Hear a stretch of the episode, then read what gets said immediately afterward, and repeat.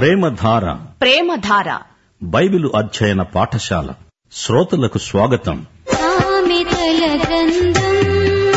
ఇది సామెతల గ్రంథం. సామాన్యులకైనా తెలివి సంతరించు గ్రంథం. సామెతల గ్రంథం. ఇది సామెతల గ్రంథం.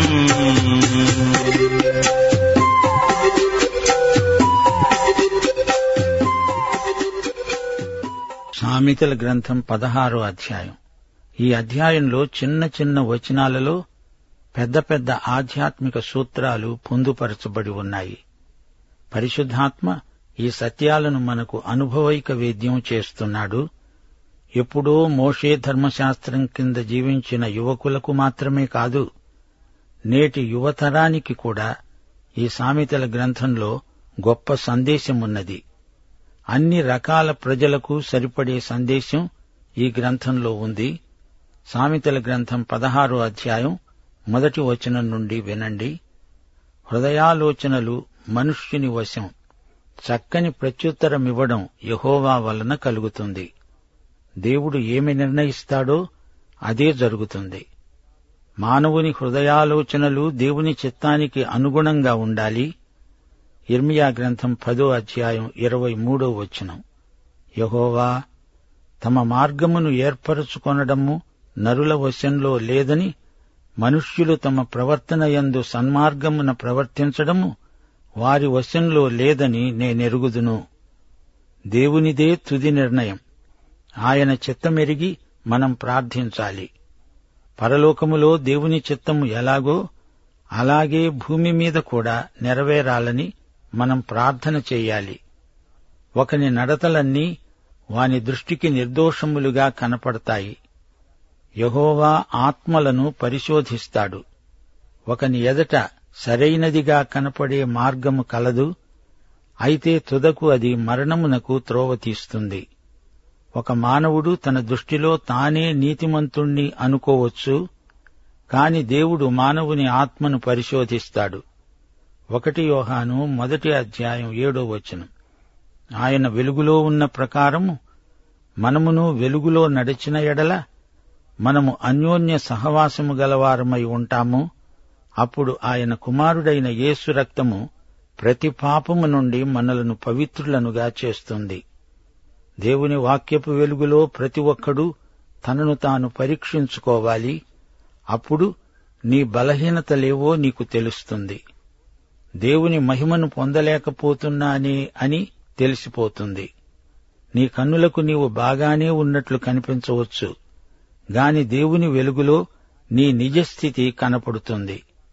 ఆయనతో కూడా సహవాసం గలవారమని చెప్పుకొని చీకటిలో నడిచిన ఎడల మనము అబద్ధమాడుతూ సత్యాన్ని జరిగించము ఇది నిజం. భక్త యోహాను ఈ మాటలు క్రైస్తవులకే చెప్తున్నాడు. ఇతరులకు తీర్పు తీర్చటం కాదు దేవుని వెలుగులో నీకు నీవే తీర్పు తీర్చుకోవాలి. దేవుడు నిన్ను పరిశోధిస్తున్నాడు. దేవుని వాక్యం నీ ముందుంచాడు అది అద్దం లాంటిది. అందులో నిన్ను నీవు పరీక్ష చేసుకోవాలి. ధర్మశాస్త్రం మనల్ని రక్షించజాలదు కాని మనము పాపులమని ధర్మశాస్త్రం రుజువు చేస్తుంది. ధర్మశాస్త్రం నీ నుండి పరిపూర్ణతను కోరుతుంది. అట్టి పరిపూర్ణత ఏ మానవునికి లేదు అందుకే మనకు యేసు అనే రక్షకుడు కావాలి. ధర్మశాస్త్రం ఒక బాలశిక్షకుడై మనలను దేవుని వద్దకు అనగా క్రీస్తు వద్దకు నడిపిస్తుంది. నిన్ను శిలువ వద్దకు తెస్తుంది. నీకు రక్షకుడు అవసరమని నీ చేత ఒప్పిస్తుంది. ధర్మశాస్త్రం మంచిదే కాని అది నిన్ను రక్షించలేదు మానవుడు తన దృష్టిలో తాను మంచివాడైనట్టు అనుకుంటే అది కేవలం పొరపాటు. దేవుడు మన ఆత్మలను పరిశోధిస్తాడు. మూడో వచనం నీ పనుల భారము యహోవా మీద ఉంచు అప్పుడు నీ ఉద్దేశ్యాలు సఫలమవుతాయి. యహోవా మీదికి మన భారాలన్నిటినీ దొర్లించి వెయ్యాలి ఆయన నీ భారం మోస్తాడు అప్పుడు నీ ఉద్దేశ్యాలు ఫలిస్తాయి. భారం మోసుకునేవారు ఆయన దగ్గరికి రావాలి భారం తొలగించుకోవాలి. అప్పుడు శరీరానికి ఆత్మకు విశ్రాంతి. రేపటిని గురించి ఆందోళన చెందనక్కర్లేదు భారమంతా ఆయన మీద వెయ్యాలి యహోవా ప్రతి వస్తువును దాని దాని పని నిమిత్తము కలుగజేశాడు నాశన దినానికి ఆయన భక్తిహీనులను కలుగజేశాడు. ఈ సామెత చెప్పేదేమిటో కొంచెం ధ్యానించండి. దేవుడు ప్రతి వస్తువును కలుగజేశాడు. కలుగజేసినవాడు దేవుడు. ఆయన కలుగజేసిన ప్రతిదాని వెనుక ఒక ఉద్దేశ్యమున్నది సముద్రమున్నది అందలి నీళ్ళు ఉప్పగా ఉంటాయి. సముద్రానికి ఆటుపోట్లు వస్తాయి. దీనికి కారణం భౌతిక శాస్త్ర నియమం అని నీవు అనవచ్చు. మరి ఆ నియమాలను చేసిన వాడెవడు? దేవుడే. యేసుక్రీస్తే సృష్టికర్త. ఆయన కావాలనే అలాగు చేశాడు. యేసు ప్రభువు లేకుండా కలిగి ఉన్నదేదీ కలుగలేదు. దేవుడు మానవుణ్ణి సృజించాడు. గనుక మానవుడు తనను మహిమపరచాలని ఆయన కోరడం భావ్యమే. దేవుడు తన మహిమ కోసమే నిన్ను సృజించాడు. మరి పాపుల మాటేమిటి? పాపి వలన దేవునికి మహిమ కలుగుతుందా? పాపి రక్షించబడితే దేవునికి మహిమ. పాపి రక్షించబడి దేవుణ్ణి మహిమపరచాలి. అదే దేవుడు కోరుతున్నాడు. సమస్తము దేవుణ్ణి మహిమపరచాలని దేవుడు సంకల్పించాడు. కీర్తనలు డెబ్బై ఆరు వచనం పది మీకు జ్ఞాపకముందా? నరుల ఆగ్రహము దేవుణ్ణి స్తుతిస్తుంది. అది ఎలా జరుగుతుంది? అది దేవునికే తెలుసు. దాని పర్యవసానం దేవుడే బయలుపరుస్తాడు. మానవుడా దేవునితో జూదమాడవద్దు. దేవుడు లేనట్లు బ్రతకవద్దు. ఇది నీ లోకం కాదు నీ ఇష్టమొచ్చినట్లు చేయడానికి వీర్లేదు ఇది నా సృష్టి అంటున్నాడు దేవుడు. దేవుడు లేడని బుద్ధిహీనుడు తన మనస్సులో అనుకుంటాడు. హెబ్రీ పత్రిక పదకొండో అధ్యాయం ఆరో వచనం విశ్వాసము లేకుండా దేవునికి ఇష్టుడై ఉండడం అసాధ్యం. దేవుని వద్దకు వచ్చేవాడు ఆయన ఉన్నాడని తనను వెదికే వారికి ఫలము దయచేసేవాడని నమ్మాలి గదా? ఏడో వచనం. ఒకని ప్రవర్తన యహోవాకు ప్రీతికరమైనప్పుడు ఆయన వాని శత్రువులను సహా వానికి మిత్రులుగా చేస్తాడు. ఈ సామెతకు లోతైన అర్థం ఉన్నది మనకు శత్రువులు ఉన్నారా? ఉన్నారు. దేవునికి కూడా శత్రువులున్నారు. అయితే నీ ప్రవర్తన దేవునికి ప్రీతికరమైతే వారు నిన్ను ద్వేషించవచ్చు. కాని నీలో వారు ఏ తప్పు కనుగొనలేరు. వారు దేవుణ్ణి అంగీకరించకపోవచ్చు గాని మనకు వ్యతిరేకులు కారు.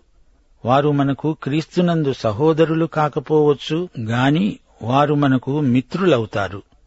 అన్యాయం చేత కలిగిన గొప్ప రాబడి కంటే నీతితో కూడిన కొంచెమే శ్రేష్టము.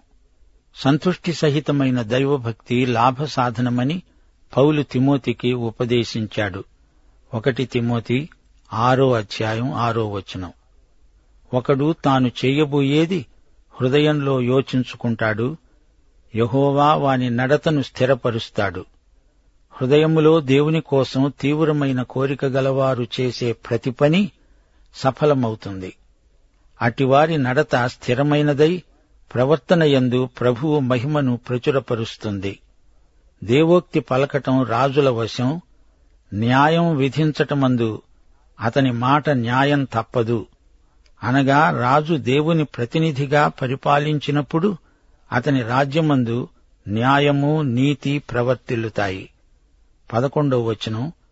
న్యాయమైన త్రాసు తూనికరాళ్ళు యహోవా యొక్క ఏర్పాటు సంచిలోని గుండ్లన్నీ అనగా తూనికరాళ్ళన్నీ ఆయనే నియమించాడు. దేవుని రాజ్యంలో వృత్తి వ్యాపారాలలో కూడా ఎట్టి మోసం జరగదు. నీతి న్యాయము యథార్థత ప్రతి ఒక్కరిలో కనిపిస్తుంది. ప్రతి ఒక్కడూ దేవుని బిడ్డ అయినప్పుడు న్యాయాధిపతులకు పని సులువు. రాజులు దుష్టక్రియలు చేయటం హేయమైనది. రాజులు ప్రజలకు మాదిరిగా ఉండాలి. నీతి వలన సింహాసనము స్థిరపరచబడుతుంది. నీతిగల పెదవులు రాజులకు సంతోషకరము. యథార్థవాదులు వారికి ప్రియులు. రాజులు దేవుని బిడ్డలైతే వారు నీతిని యథార్థతను ప్రోత్సహిస్తారు. రాజు క్రోధం మరణదూత జ్ఞాని అయిన వాడు ఆ క్రోధమును శాంతపరుస్తాడు. రాజుల ముఖప్రకాశం వలన జీవం కలుగుతుంది. వారి కటాక్షము కడవరి వాన మబ్బు అపరంజిని సంపాదించడం కంటే జ్ఞానమును సంపాదించడం ఎంతో శ్రేష్టం. చెడుతనమును విడిచి నడవడము యథార్థవంతులకు రాజమార్గం. తన ప్రవర్తన కనిపెట్టేవాడు తన ప్రాణమును కాపాడుకుంటాడు. యేసు రాజులకు రాజు భూరాజులు ఆయనకు సామంతులైతే ఎంత మేలు? జ్ఞానం బంగారు కంటే విలువైనది జ్ఞానమార్గమే కాదు ఇది రాజమార్గం కూడా. విశ్వాసుల ప్రవర్తన నిష్కళంకమైనదై ఉండాలి. పద్దెనిమిదో వచనం. నాశనానికి ముందు గర్వం నడుస్తుంది. పడిపోవటానికి ముందు అహంకారమైన మనస్సు నడుస్తుంది. గర్విష్ఠులతో దోపుడు సొమ్ము పంచుకొనటం కంటే దీన మనస్సు కలిగి దీనులతో పొత్తు చేయడం మేలు. గర్వమనేది ఎంత చెడ్డ గుణమో చూచారా?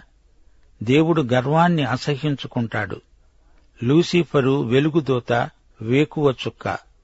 పరలోకములో దూతలందరికి పైన గొప్ప పదవి నిర్వహించినవాడు. అతడు పాపం చేసి గర్వించి సైతానుగా మారాడు. తనను తాను దేవుని అంతస్తుకు హెచ్చించుకోవాలని చూచాడు. మానవునికి దేవుడు సొంత చిత్తమనేది ఒకటిచ్చాడు. మానవుడు తన సొంత తీర్మానాన్ని చేసుకోగలడు.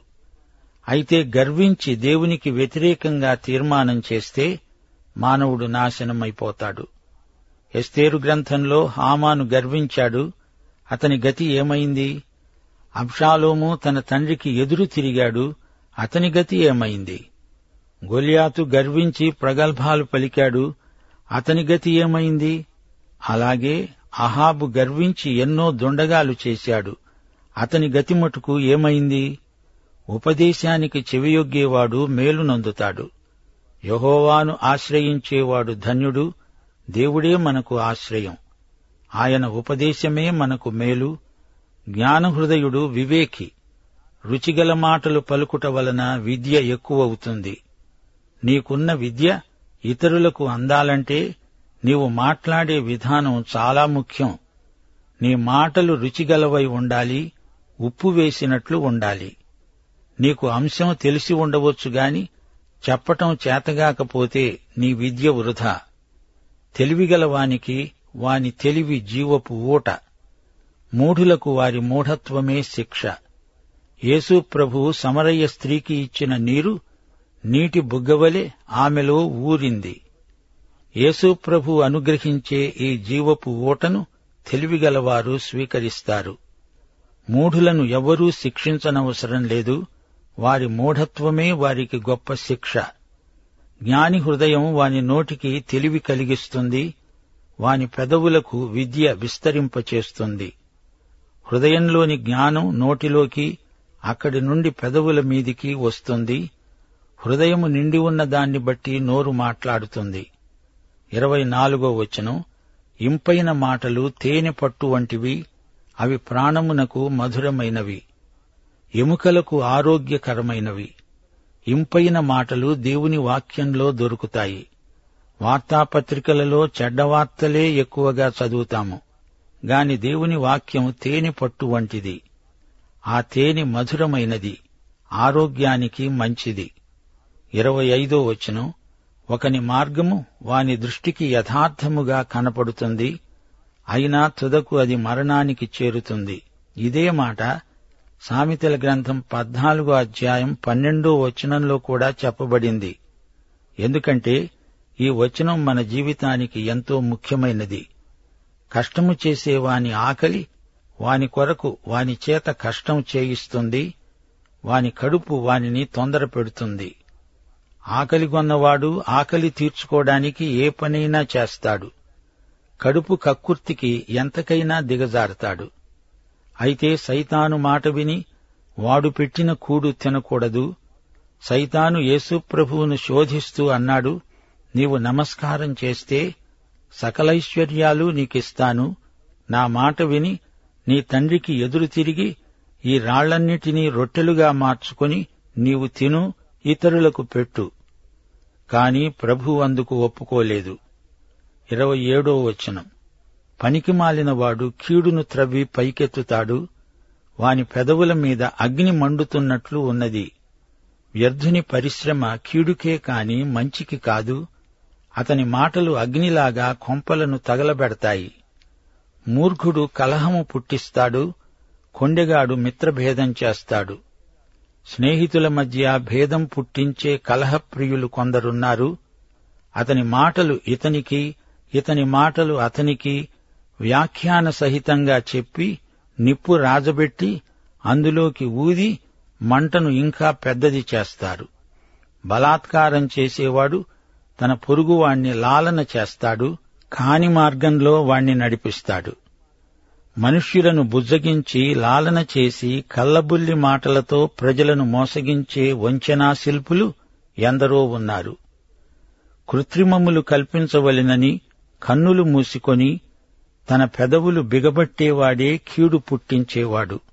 అంతా నటన. తనకేమీ తెలియదన్నట్లు కండ్లు మూసుకోవడం నేనేమీ మాట్లాడను అన్నట్లు పెదవులు బిగబట్టడం పరోక్షంగా చేసే కీడు చేయడం కొందరికి అలవాటు. ముప్పై ఒకటో వచనం నెరసిన వెంట్రుకలు సొగసైన కిరీటం.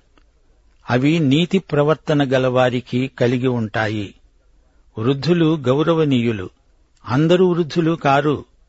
నీతిగల ప్రవర్తన ఉన్న వృద్ధులే నెరసిన వారి తల వెంట్రుకలు కిరీటంలాగా ప్రకాశిస్తాయి. వారి అనుభవం యువకులకు ఎన్నో విలువైన పాఠాలు నేర్పగలదు. పరాక్రమశాలి కంటే దీర్ఘశాంతము గలవాడు శ్రేష్ఠుడు. పట్టణము పట్టుకునేవానికంటే తన మనస్సును స్వాధీనపరుచుకునేవాడే శ్రేష్ఠుడు. దీర్ఘశాంతమే ఆధ్యాత్మిక పరాక్రమం.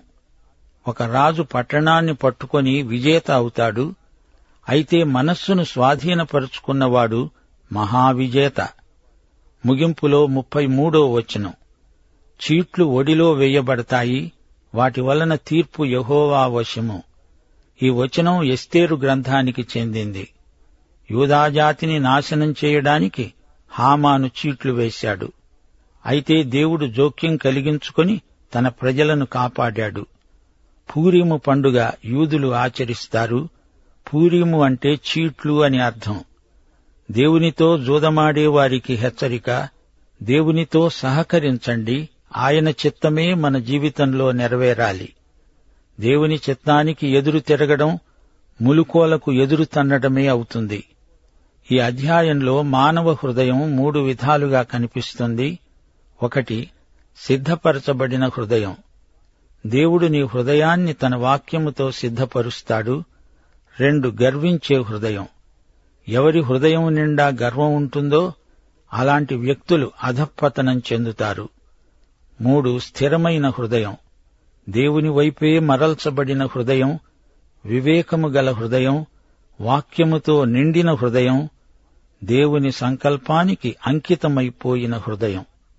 సోదరుడా సోదరి నీ హృదయ స్థితి ఎలా ఉన్నది? ఆత్మ పరీక్ష చేసుకో. దైవాశీస్సులు. ఆమెన్.